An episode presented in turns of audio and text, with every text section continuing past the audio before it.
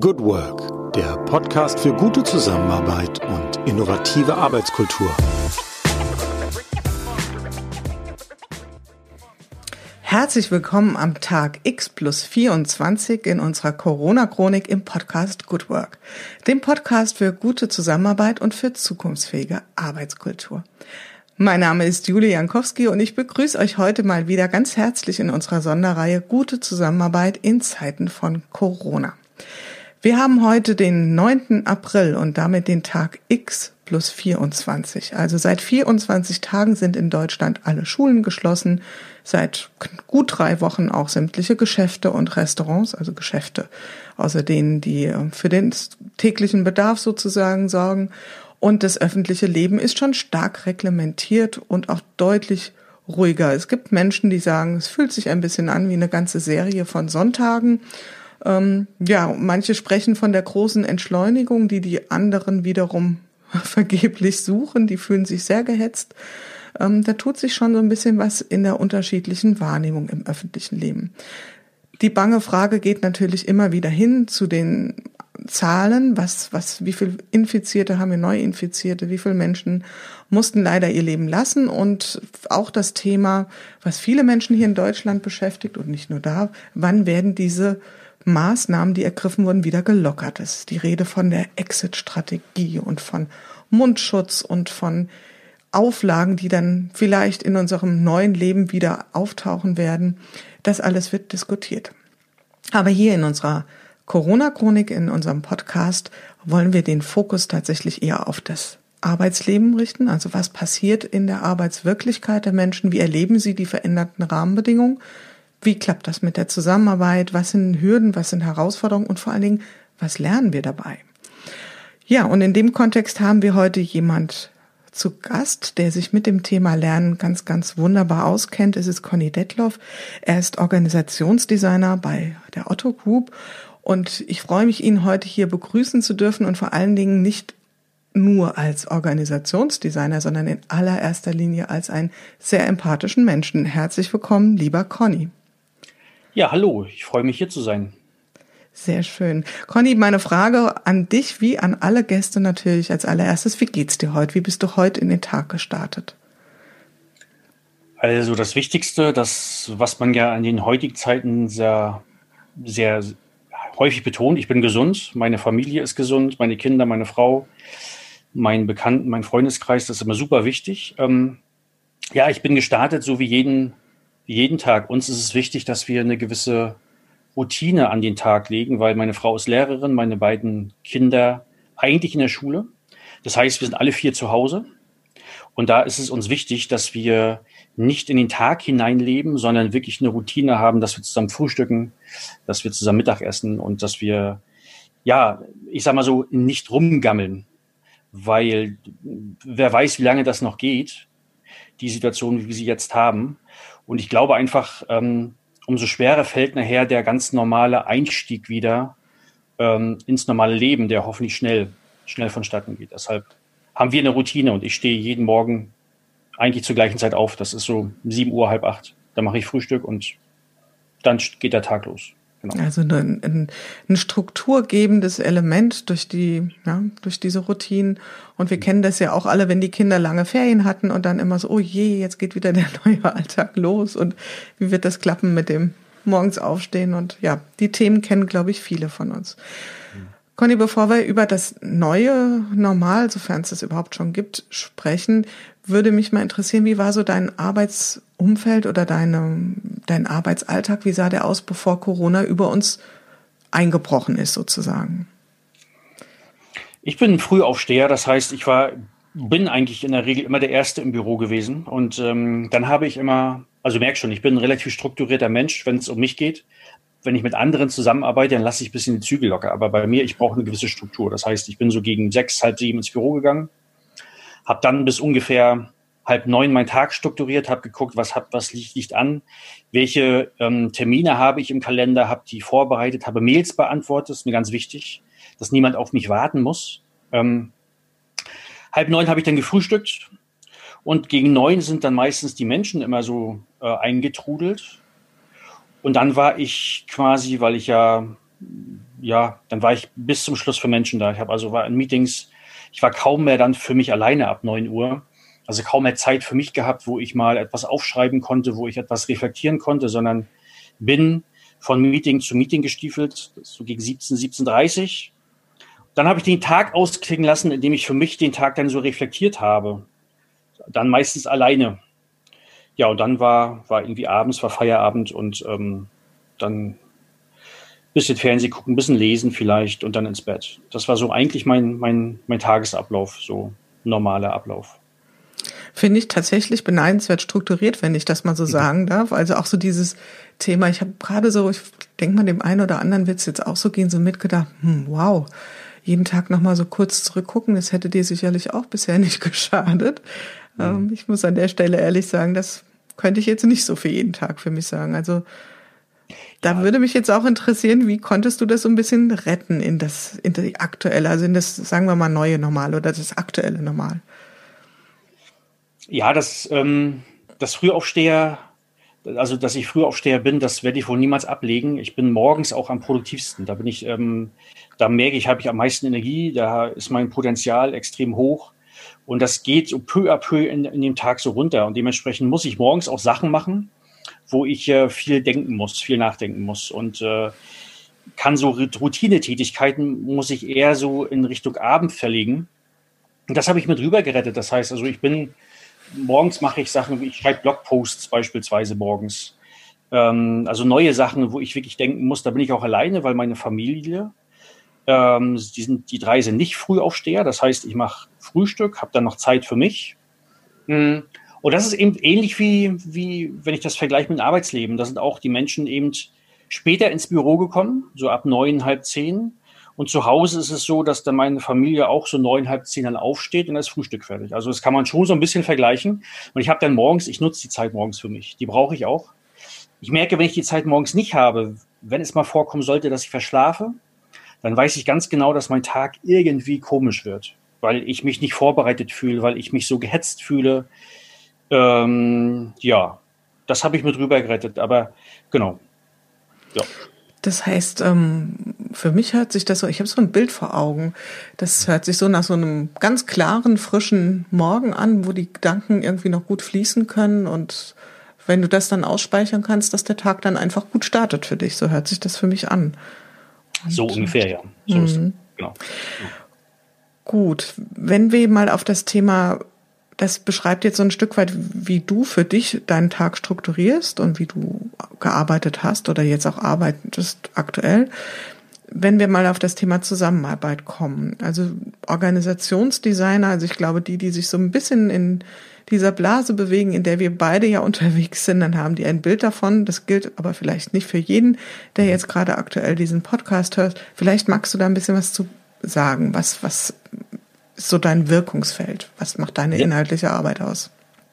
Sehr gerne, ja, genau. Also es war so, wenn ich zurückblicke, war das so ungefähr Mitte 2013, dass wir, dass wir bei Otto gemerkt haben, in dem Bereich, wo ich gearbeitet habe, Business Intelligence Bereich, da muss ich nicht, da will ich gar nicht so viel zu sagen, weil das würde das Thema ein bisschen sprengen. Aber mhm. wir haben halt einfach dort gemerkt, dass die Art und Weise, wie wir dort, wie wir dort zusammengearbeitet haben, sprich, wie wir Entscheidungen getroffen haben, äh, wie wir Meetings eingeladen haben und durchgeführt haben, wie wir Teams geschnitten haben, wie wir Führung definiert haben, welche Führungsrollen wir damals hatten. Also alles das, was in Richtung Zusammenarbeit von Menschen geht, äh, war irgendwie, hat irgendwie nicht mehr gepasst. Also es hat uns nicht befördert, nicht befähigt, gut miteinander zu arbeiten.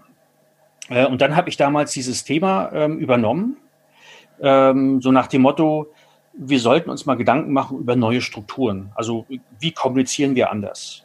Äh, brauchen wir neue Rollen? Wollen wir Führung uns anders definieren? Brauchen wir neue Meetings? Wenn ja, welche und wie lange dauern diese Meetings? Äh, wer moderiert diese Meetings? Also alles das, wie dokumentieren wir unsere Arbeitsergebnisse? Wie äh, lernen wir voneinander? Hm, wie teilen wir Wissen? Das sind alles solche Fragestellungen, die wollten beantwortet werden. Ähm, und das sind so, das zähle ich zum Organisationsdesign. Das heißt, ein Organisationsdesigner, also eine, ein Mensch in dieser Verantwortung, der schnappt sich diese Fragen, muss sie nicht unbedingt selber beantworten, aber sollte in der Lage sein, die richtigen Menschen zu finden, die, best, die, die besten Antworten auf diese Fragen finden. Das verbinde ich so ein bisschen unter Organisationsdesigner. Das ist ja ganz oft, wenn solche neuen Themenfelder, also das ist ja schon ein ganz großer Komplex, den du da beschreibst, wenn der, mhm. wenn sowas neu in Organisationen auftaucht, ähm, dass derjenige, der sich diese Aufgabe schnappt, auch ein Stück weit großen Gestaltungsraum hat und äh, auch ein Stück weit bestimmen kann, wie er auf diese Themen guckt. Wie hast du das mhm. erlebt, als du diese Themen sozusagen für dich ähm, entdeckt hast oder übernommen hast? Ja, das war so. Ähm, das war ja so, so um, um, um diese Zeit, so Mitte 2013 Vorher gab es ja schon diese, diese Themen Agile, Lean, ähm, New Work ist, glaube ich, da so ein bisschen entstanden als Buzzword. Es war so ein bisschen im Entstehen. Äh, aber trotzdem habe ich damals so diese, die Wahrnehmung, die Beobachtung gehabt, dass viele Menschen damit noch nicht so viel anfangen konnten. Also auf, auf einer Teamebene, also auf einer Programmierteamebene hat man schon lange agile Prinzipien gelebt. Jetzt ging es aber darum, diese Ideen, die man dort teilweise auch erfolgreich, auch wir erfolgreich umgesetzt haben, auf einen Bereich hoch zu skalieren, also von acht oder neun Menschen hoch auf 250. Und da habe ich dann schon gemerkt, auch für mich, das war ein extrem neues Thema. Das heißt, mein Erfahrungsschatz war nicht so hoch und dann muss man halt auch hoffen, dass man einige Sachen ausprobieren kann. Und das war bei uns der Fall. Und aus diesem Probieren haben wir halt zusammen gelernt. Und ja, das war das Gute. Ähm, der Gestaltungsspielraum war relativ hoch. Das heißt, ähm, wir haben natürlich ab und zu mal geredet, aber wir haben mehr probiert als geredet, weil das war auch mal mein Credo. Natürlich können wir zusammen denken ohne Ende, aber auf welcher Basis denken wir, wenn wir solche, solche Phänomene vorher noch nie erlebt haben? Natürlich kann man in die Forschung gucken, das haben wir auch gemacht. Es gibt ganz, ganz, ganz viele Forschungsergebnisse, teilweise äh, schon aus der Mitte des letzten Jahrhunderts die haben uns alle geschnappt oder ich habe mir die auch geschnappt und habe geguckt, okay, was davon wäre eigentlich adaptierbar? Was davon ist ähm, ja für uns äh, nicht umsetzbar und wo müssten wir ein paar Stellschrauben ändern? Und dann haben wir viel probiert. Aber ich, ich gebe dir recht, das Wichtigste ist, dass man ins Handeln kommt, weil sonst bleibt man auf der akademischen Ebene und macht nichts besser. Ja. Das ist tatsächlich eine Beobachtung, die ich absolut teilen würde, dass diese Themen ja sehr gerne auch mal hm. Ich hoffe, ich trete jetzt niemand auf den Fuß, aber ich sag's einfach mal auch zerredet werden und dass man so metaplaniert wird. Also dass es wirklich in so einem Schwafelfeld bleibt und tatsächlich wenig in die Umsetzung kommt. Und was hat euch da geholfen? Oder was, also erstmal dein beherztes Handeln, aber was noch? Ja, geholfen natürlich, dass, dass, dass alle Menschen, glaube ich, in dem Umfeld auch ähm, den, den Lied erkannt haben ähm, dass wir was tun müssen. Also es war kein Business-Theater. Das, äh, äh, mhm. das, kann man ja auch häufig beobachten, dass man sagt, okay, das ist nun mal so ein Hype-Thema. Und äh, weil wir natürlich up-to-date bleiben müssen, äh, springen wir auf diesen Zug auf und reden mal mit, aber eigentlich mal wollen wir gar nichts tun oder gar nichts ändern. Das war nicht der Fall und das, das hilft natürlich auch. Also wenn, wenn die, wenn der unbedingte Need zu erkennen ist und auch die Menschen das fühlen und sagen, ja, wir wollen wirklich, dann kann man ganz, ganz viel schaffen. Na, also das ist, da wird eine Kraft entwickelt, die kann man sich so vorher vielleicht gar nicht vorstellen, was sich da entwickeln kann. Na? Das ist ja exakt, Entschuldigung, ja. Mhm. Ja.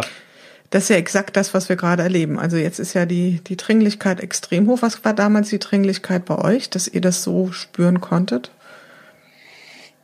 Ja, das ist so, dass ähm, Otto hat ja eine extrem erfolgreiche Geschichte Ne? Und ähm, der Markt hat sich aber mittlerweile durch, durch E-Commerce geändert. Das heißt, ähm, die Menschen, die Kunden, unsere Kunden oder und die potenziellen Kunden haben andere Wünsche, die gucken anders auf die Welt und haben auch andere Bedürfnisse, die befriedigt werden wollen. Und da haben dann so bestimmte Prozesse, die wir intern hatten, die waren dann einfach nicht mehr so unbedingt passfähig zu diesen Wünschen, zu diesen geänderten Wünschen. Und das andere, was dazu kommt, dass wir auf einmal äh, Wettbewerber hatten, äh, die aus einem ganz anderen Sektor kamen. Das sind also, ich, ich nenne beispielsweise Amazon und Zalando, das sind für mich keine typischen Händler, sondern Technologieunternehmen. Und auch die gucken ganz anders auf den Markt und die bespielen den Markt ganz anders und setzen natürlich auch bei den Menschen ganz andere Bedürfnisse und Wünsche frei. Und äh, das hat dazu geführt, dass wir auf einmal in einem, in einem anderen Umfeld waren, wo wir reagieren mussten. Ja.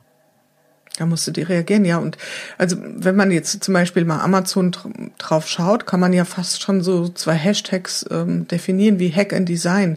Also das heißt, was, was Amazon ja sehr oft macht, ist sie erstmal fast Verbraucherverhalten hacken und dann neues Design. Also ein Stück weit ist es ja nicht so, dass sie auf verändertes Verhalten reagieren, sondern vielleicht sogar mit formen.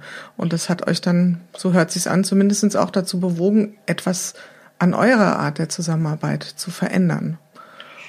Da bin ich total bei dir. Deshalb sage ich auch immer so schön, wenn man mich fragt, äh, so Conny, weil dieses Thema agil wird ja immer so hochgehalten. Unternehmen müssen agil sein. Mittlerweile sage ich, äh, ja, agil ist eine Fähigkeit. Also zwei Sachen müssen Unternehmen gut können. Auf der einen Seite müssen Unternehmen die Fähigkeit haben, auf Überraschungen des Marktes gut zu reagieren.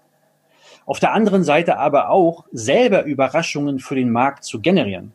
Und das ist ja das, was du ansprichst. Hm. So verstehe ich dich, wenn du über Amazon sprichst. Ja, genau. Dass die immer wieder in der Lage sind, Überraschungen für den Markt zu generieren, wo dann die Wettbewerber sagen, oh, was ist denn das? Was, was, was machen wir denn damit? Äh, wie gehen wir jetzt damit um? Genau. Also beides musst du und die Fähigkeit ist, wann machst du was? Das heißt, wann generierst du als Unternehmen eine, eine Überraschung für den Markt?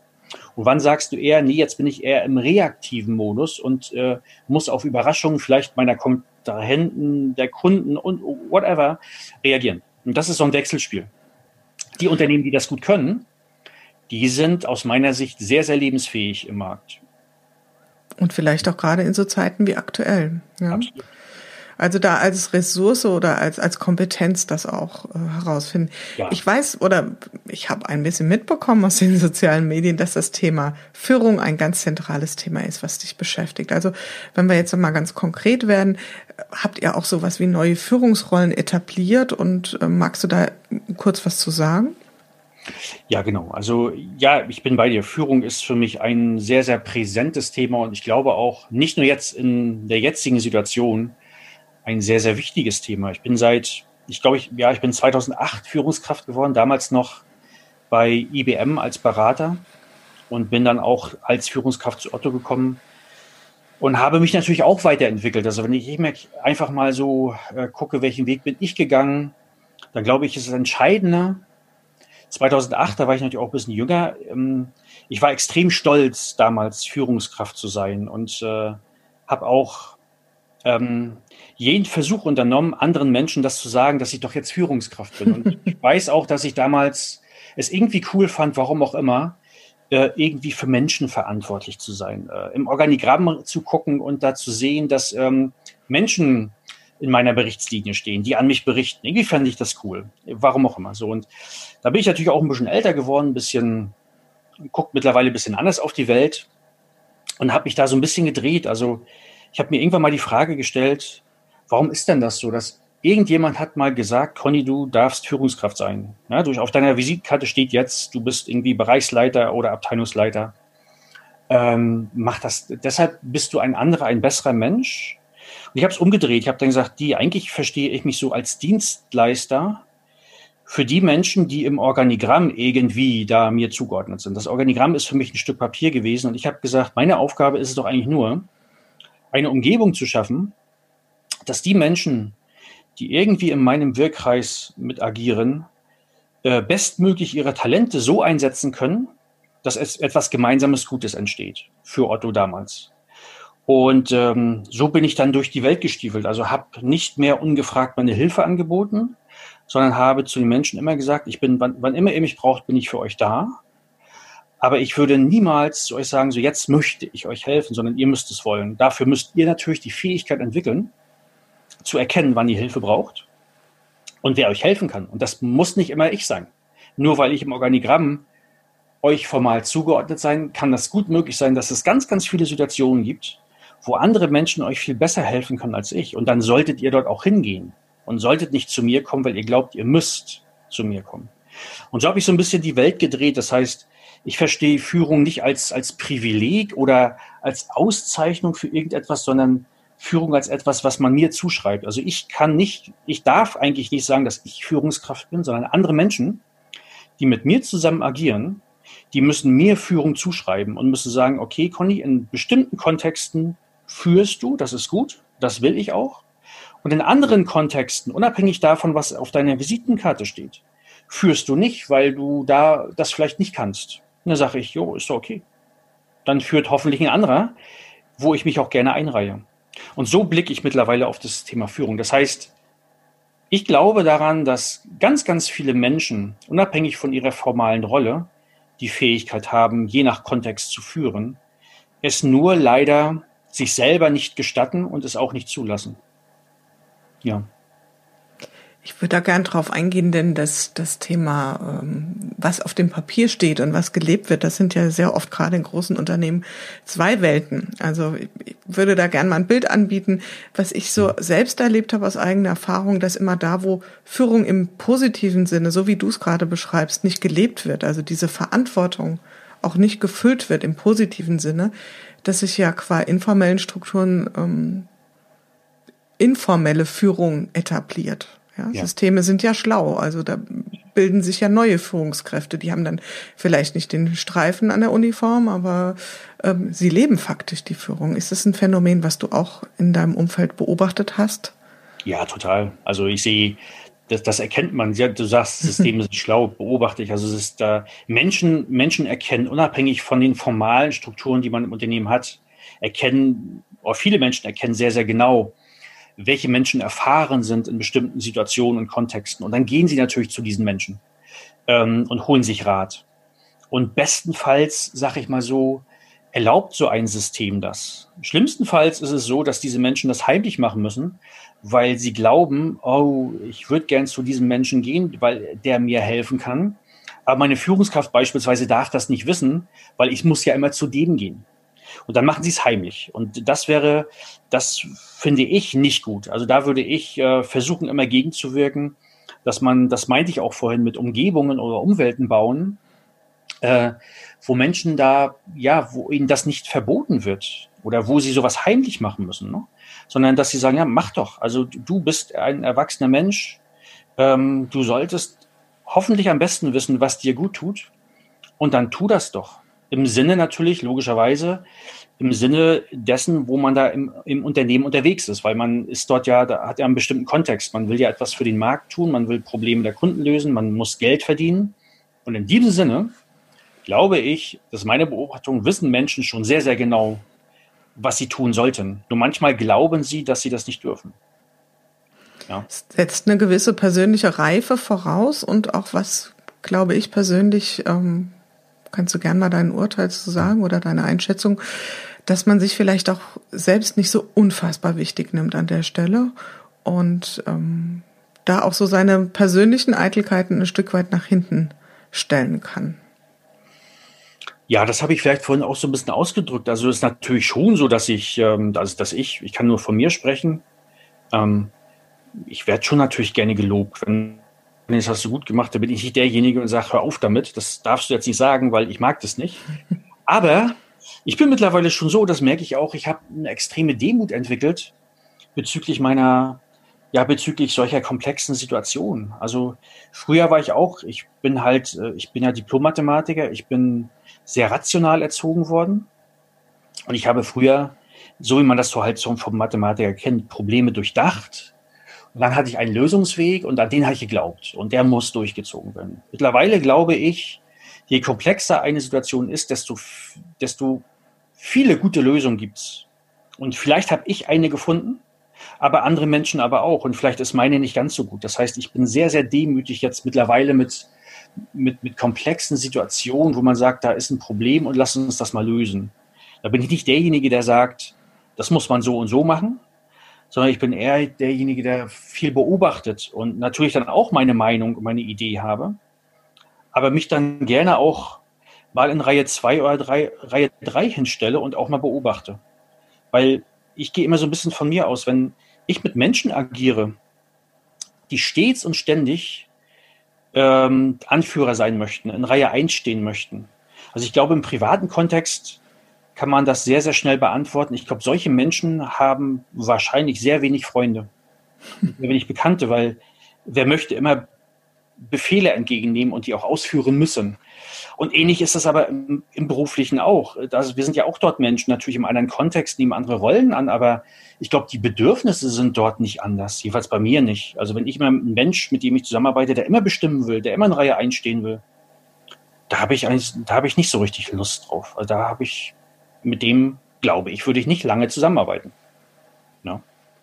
Ich möchte auch. Also jeder möchte mal, mal in der Sonne stehen und nicht immer nur im Schatten. Ne? Absolut. Und gleichzeitig ist das andere, was du beschreibst, nicht gerade unbedingt eine Sympathiebrücke. Genau. genau. Brücke würde ich jetzt auch ganz gern schlagen, und zwar das heißt der Corona-Chronik und deswegen auch gern mal den Blick darauf werfen, ähm, was hat das denn, das Thema Corona, so weit, wir sind ja jetzt noch nicht Wochen, Wochen, Wochen lang unterwegs, ein paar Wochen nur, in deiner Beobachtung mit dem Thema Führung gemacht, beziehungsweise inwieweit wart ihr durch zum Beispiel so ein Führungsverständnis, wie du es gerade eben sehr schön beschrieben hast, ganz gut vorbereitet für so eine Art von Herausforderung? Also ich glaube, wenn ich mal so beobachte, was hat sich maßgeblich geändert? Wir haben vorhin schon ein bisschen mal so angesprochen am Anfang unseres Gesprächs zum Thema Tagesablauf. Ähm, als noch, also vor Corona, gab es ja ganz, ganz viele Routinen, die Menschen hatten. Ne? Also Menschen sind zur Arbeit gegangen, mussten dementsprechend zu einer bestimmten Uhrzeit aufstehen. Das heißt, da wurde ihnen die Entscheidung abgenommen. Und so, dadurch, dass ganz, ganz viel geregelt war, ähm, so meiner Beobachtung, mussten Menschen einfach eigentlich auch keine Entscheidung am Tag treffen, sondern die wurden für, für diese Menschen getroffen, diese Entscheidung. Jetzt dadurch, dass ganz viel weggefallen ist, müssen Menschen auf einmal wieder lernen, für sich Entscheidungen zu treffen. Alleine so eine kleine Entscheidung, wann stehe ich dann auf? Wenn ich keine Verpflichtung habe, nicht zur Arbeit muss, auch im Schlabberlook irgendwie im, im Homeoffice arbeiten kann, kann ich auch eine Stunde später aufstehen. Und da fängt schon an, so für sich so Verantwortung zu übernehmen und Entscheidungen zu treffen. Zu sagen, nein, ich möchte, ich könnte zwar eine Stunde später aufstehen, aber ich stehe jetzt auf. Ich treffe jetzt die Entscheidung. Hm, und das, glaube ich, hat sich maßgeblich geändert. Und weil sich das geändert hat, ist Führung umso wichtiger, weil wenn solche Routinen wegfallen und vielleicht neue Routinen aufgesetzt werden müssen, dann hat das was mit Führung zu tun. Und das muss nicht, es ist ja auch Selbstführung. Also ich muss mich ja auch irgendwie selbst führen. Und genau das Gleiche, diesen gleichen Stellenwert legen wir auch bei unseren Kindern an. Also meine Frau und ich.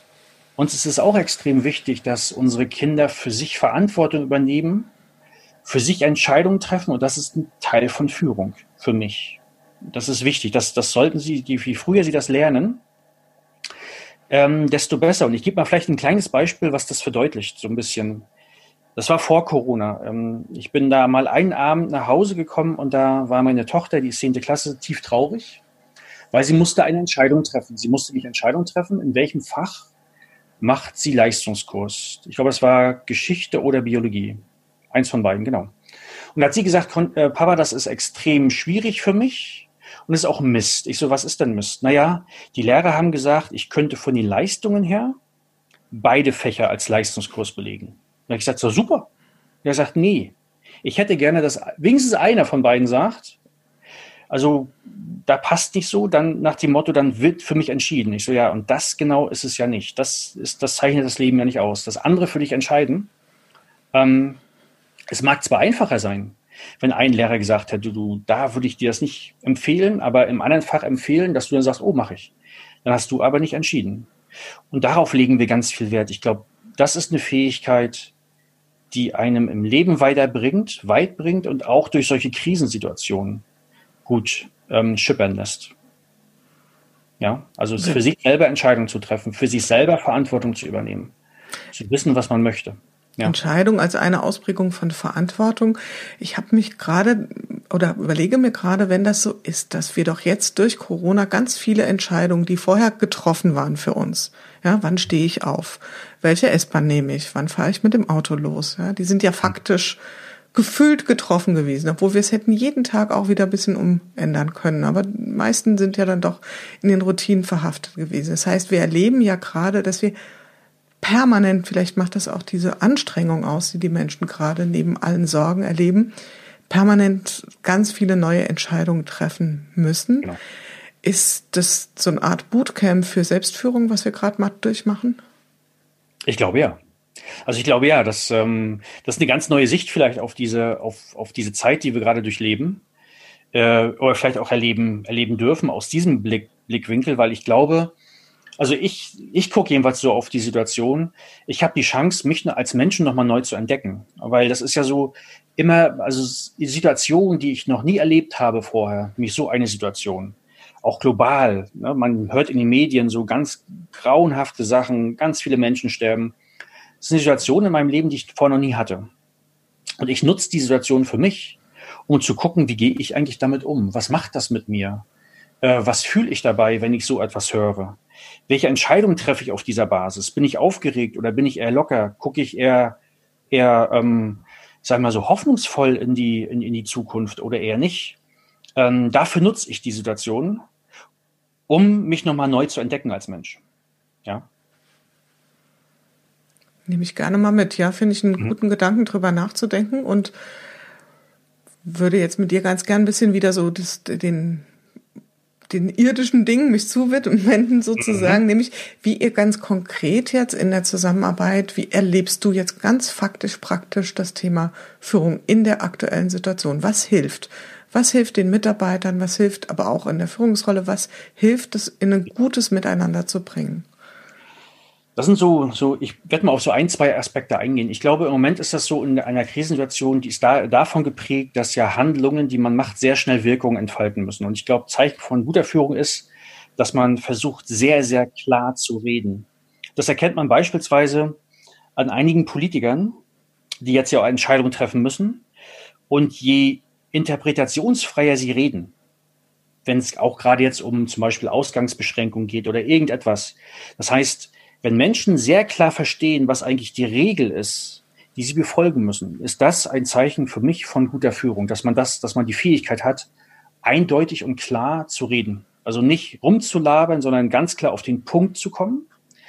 Das zweite ist, dass man, glaube ich, so als, als ein Zeichen von guter Führung ist für mich, dass man eine gewisse Art von Ruhe ausstrahlt.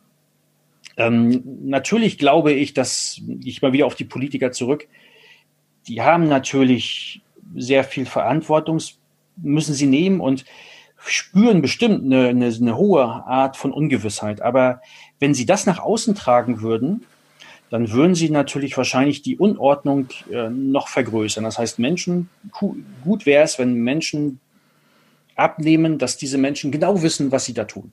Dass sie auch genau dazu stehen und auch daran glauben, dass diese Entscheidungen, die sie treffen, dass die richtig sind. Das ist auch ein Zeichen von guter Führung. Egal wo ich bin, ob das im Unternehmen ist oder in der Politik. Es geht ja immer darum, dass jemand vorangeht. Und ich glaube auch in solchen Krisensituationen bin ich eher ein Fan davon, von eher zentraler und nicht dezentraler Führung. Also wenn es einem, glaube ich, gut geht, dann kann man wahrscheinlich das Thema Führung verteilen auf viele. Das habe ich vorhin ja auch angedeutet. Mhm. Aber ich glaube daran, weil eben Handlungen, die man auslösen muss, äh, sehr schnell Wirkung erzielen müssen, glaube ich, der an, wieder so ein bisschen zentrale die Führung zu gestalten. Dass also ganz, ganz wenige und hoffentlich die richtigen in solchen Krisensituationen äh, das Zepter in der Hand haben und ganz, ganz viele andere folgen dann diesen Menschen. Und wenn man dann so ein bisschen die Krise überstanden hat, dass man sagt, okay, jetzt lockern wir das wieder. Ja, daran glaube ich. Ich weiß, also wie gesagt, wenn wir im halben Jahr nochmal reden würden, ob ich immer noch so drauf gucken würde, würde mit dem Thema Zentralität, Dezentralität, weiß ich gar nicht. Aber im Moment glaube ich, tut uns das gut. Hört sich für mich auch so an. Also es gibt dann eben nicht diese eine Blaupause für gute Führung, sondern tatsächlich eine stark kontextabhängige mhm.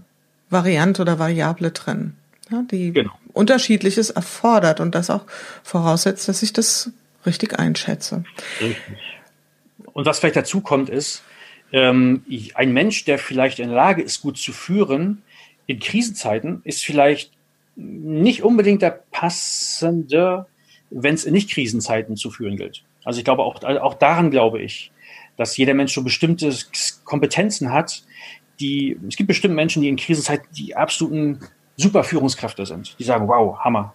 Und wenn es dann wieder ein bisschen ruhiger läuft, vielleicht ihre Kompetenz nicht so, ein, nicht so einbringen können, weil da andere Sachen gefragt sind. Auch das kann ich mir vorstellen, dass das so ist. Ich glaube, im Fußball, ich hoffe, das Bild ist jetzt nicht zu platt, spricht man da ja auch gerne mal vom Aufstiegs- und Abstiegstrainer. Und da steckt ja auch so ein Stück weit dieses Bild drin. Ja, genau. Ja, genau. genau. Es ist, äh, es ist andere Kompetenzen voraus. Zukunft, du hast es angesprochen. Auch eine Frage, die wir immer in unserer Corona-Chronik stellen, nämlich, wenn wir jetzt mal so vier Wochen nach vorne schauen, also einen Zeitraum, den wir normalerweise ganz lockerlässig ähm, überblicken könnten, mhm. ist dieser Tage vielleicht ein bisschen anders. Was glaubst du, wie ganz konkret dein Arbeitsumfeld aussehen wird? Also ich gehe mal davon aus, dass du im Moment aktuell ja im Homeoffice ausschließlich bist. Was wird in vier Wochen sein? Also ganz konkret, ich bin ja, ähm, ich bin gerade für mich auch auf der Suche nach einer neuen Herausforderung. Ich werde ab dem 1.7. etwas Neues tun, nicht mehr bei Otto sein. Ähm, und ich hoffe, dass ich in vier Wochen schon sehr genau weiß, was ich ab dem 1.7. tun werde. Das heißt, in welchen Kontexten ich arbeiten werde. Es wird da bin ich relativ sicher, weiterhin in diesem Organisationskontext sein, also dass ich weiterhin ähm, auch zukünftig mit Menschen zusammen an Umgebungen, an Umwelten arbeite, wo gute Zusammenarbeit herrscht zwischen Menschen und vor allem echte Zusammenarbeit zwischen Menschen herrscht. herrscht. Und ich hoffe, dass in vier Wochen, weil du da fragst ja nach vier Wochen, mhm. weiß ich genau, wo das sein wird. In, in, ob, genau, da bin ich, da bin ich gerade am Arbeiten, am Denken. Ja das ist jetzt ganz deine ganz persönliche Perspektive und auch sehr schön, dass die uns, dass du die mit uns jetzt hier mal so sozusagen teilst. Mhm. Was glaubst du, wie es für insgesamt im Unternehmen aussehen wird in vier Wochen? Wird, ja. wird das ein ganz anderer Umstand sein als jetzt oder was wäre da so deine Vermutung? Also ich könnte mir vorstellen, dass dann es, dass es weiterhin noch Homeoffice gibt, aber dass sich mittlerweile bestimmte Strukturen eingeschliffen haben. Das sieht man ja jetzt, das, das höre ich auch von vielen Menschen, ähm, dass man sich irgendwie über bestimmte Medien noch besser miteinander vernetzt, dass man noch, dass man in der, in der, in der Zeit Fähigkeiten entwickelt hat, zum Beispiel Zoom noch besser zu nutzen, die Fähigkeiten, die ganzen Sachen, die Zoom bietet, noch besser zu nutzen. Aber ich kann mir nicht vorstellen, dass wir in vier Wochen schon wieder so zur Normalität zurückgekommen sind, dass alle Menschen wieder in ihren Büros sind. Ich glaube, das ist in vier Wochen noch nicht der Fall. Ich, ich glaube, dass die Schulen dann wieder teilweise geöffnet haben, vielleicht. Die Kitas vielleicht. Und dass so, so nach und nach, so peu à peu, das Leben wieder losgeht. Aber ich kann mir nicht vorstellen, dass von heute auf morgen der Schalter umgelegt wird und dann wieder zur Normalität zurückgefunden wird wo ich auch sage, wenn ich das, wenn ich mir das so selber gerade zuhöre beim Sprechen, wäre das, glaube ich, auch gar nicht gut, weil der, der Punkt ist, wie schnell vergessen wir das, was wir gerade denken. Äh, ist diese Normalität, die wir, wo wir jetzt sagen, das ist normal, ist es das, was wir vorher hatten? Ich hoffe nicht. Also ich hoffe, es wird sich ein bisschen was in unserer Gesellschaft ändern, dass wir ein bisschen was mitnehmen ähm, aus dieser Zeit jetzt und einfach Sachen anders machen. Das würde ich eher als, also normal heißt für mich nicht, wir machen genau das Gleiche, wie wir beispielsweise im November, Dezember letzten Jahres gemacht haben. Das wäre für mich ein schlechtes Normal. Das wäre hoffentlich nicht so. Ja. Jetzt sind wir gerade mal knapp vier Wochen in dieser neuen Situation und schauen schon so verändert auf unsere jüngste Vergangenheit. Und ich habe hier mhm. neulich irgendwo gelesen, die Frage, wenn du es dir ausruhen könntest, würdest du gern lieber vier Wochen zurück oder vier Wochen nach vorne springen? Ich fand das eine hochspannende Frage, mhm. weil äh, in meiner Beobachtung war es auch so, dass am Anfang viele so diese Haltung haben, oh Gott, ist das alles schrecklich und hoffentlich geht das mhm. ganz schnell vorbei und es macht zack und wir sind wieder in unserem alten Leben. Wir wollen einfach unser altes Leben zurück. Und je länger es dauert, desto mehr Fragezeichen höre ich da. Also wollen wir das wirklich wieder so? Ähm, das mag jetzt je nach persönlicher Betroffenheit natürlich auch sehr unterschiedlich beantwortet werden. Also da stellen sich sicherlich auch ganz unterschiedliche Fragen, auch je nachdem, wie existenziell jemand auch aktuell bedroht ist. Das muss man natürlich auf jeden Fall mit einkalkulieren, beziehungsweise einfach auch respektieren. Mhm. Aber so diese, diese Vorstellung, es macht irgendwann Klack und dann sind wir wieder da, wo wir waren. Hm. Es schwindet ein wenig, würde ich sagen. Ja. Ganz tulig gesprochen, also du hattest am Anfang schon über deine Strukturen gesprochen, frage ich dich aber jetzt auch nochmal so gerade raus. Hast du so etwas wie einen Corona-Hack, also etwas, ein Kniff, eine, ein Ritual, irgendetwas, was dir hilft, jetzt in diesen Tagen gut durch den Alltag zu kommen?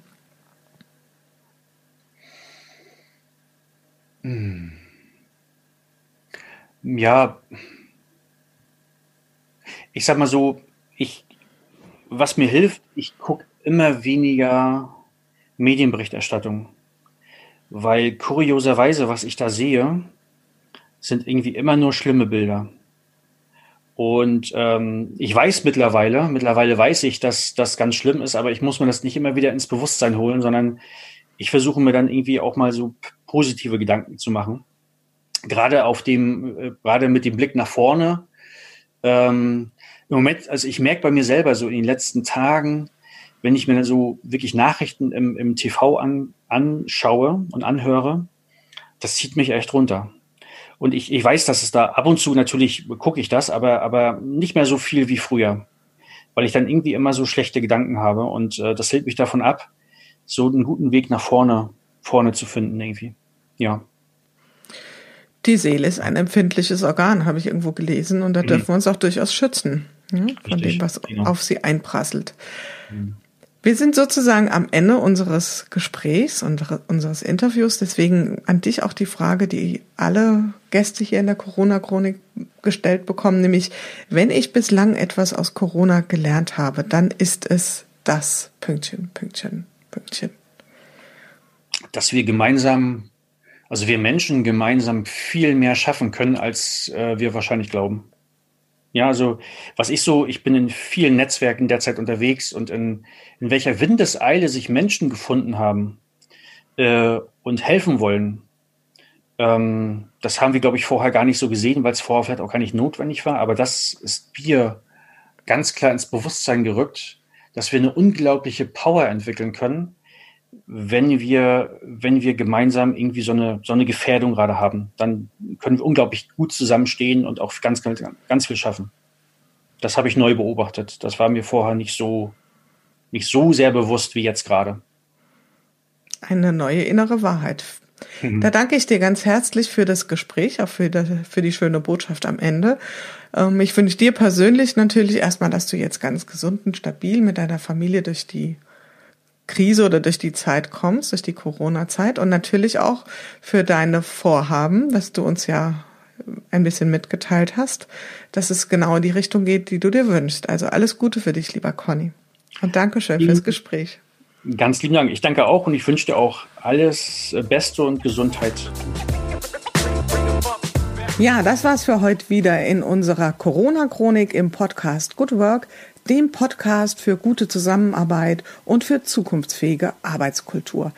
Wenn ihr Lust habt, noch weitere Folgen euch anzuhören, schaut einfach auf www.umig.de slash podcast oder über iTunes und Spotify.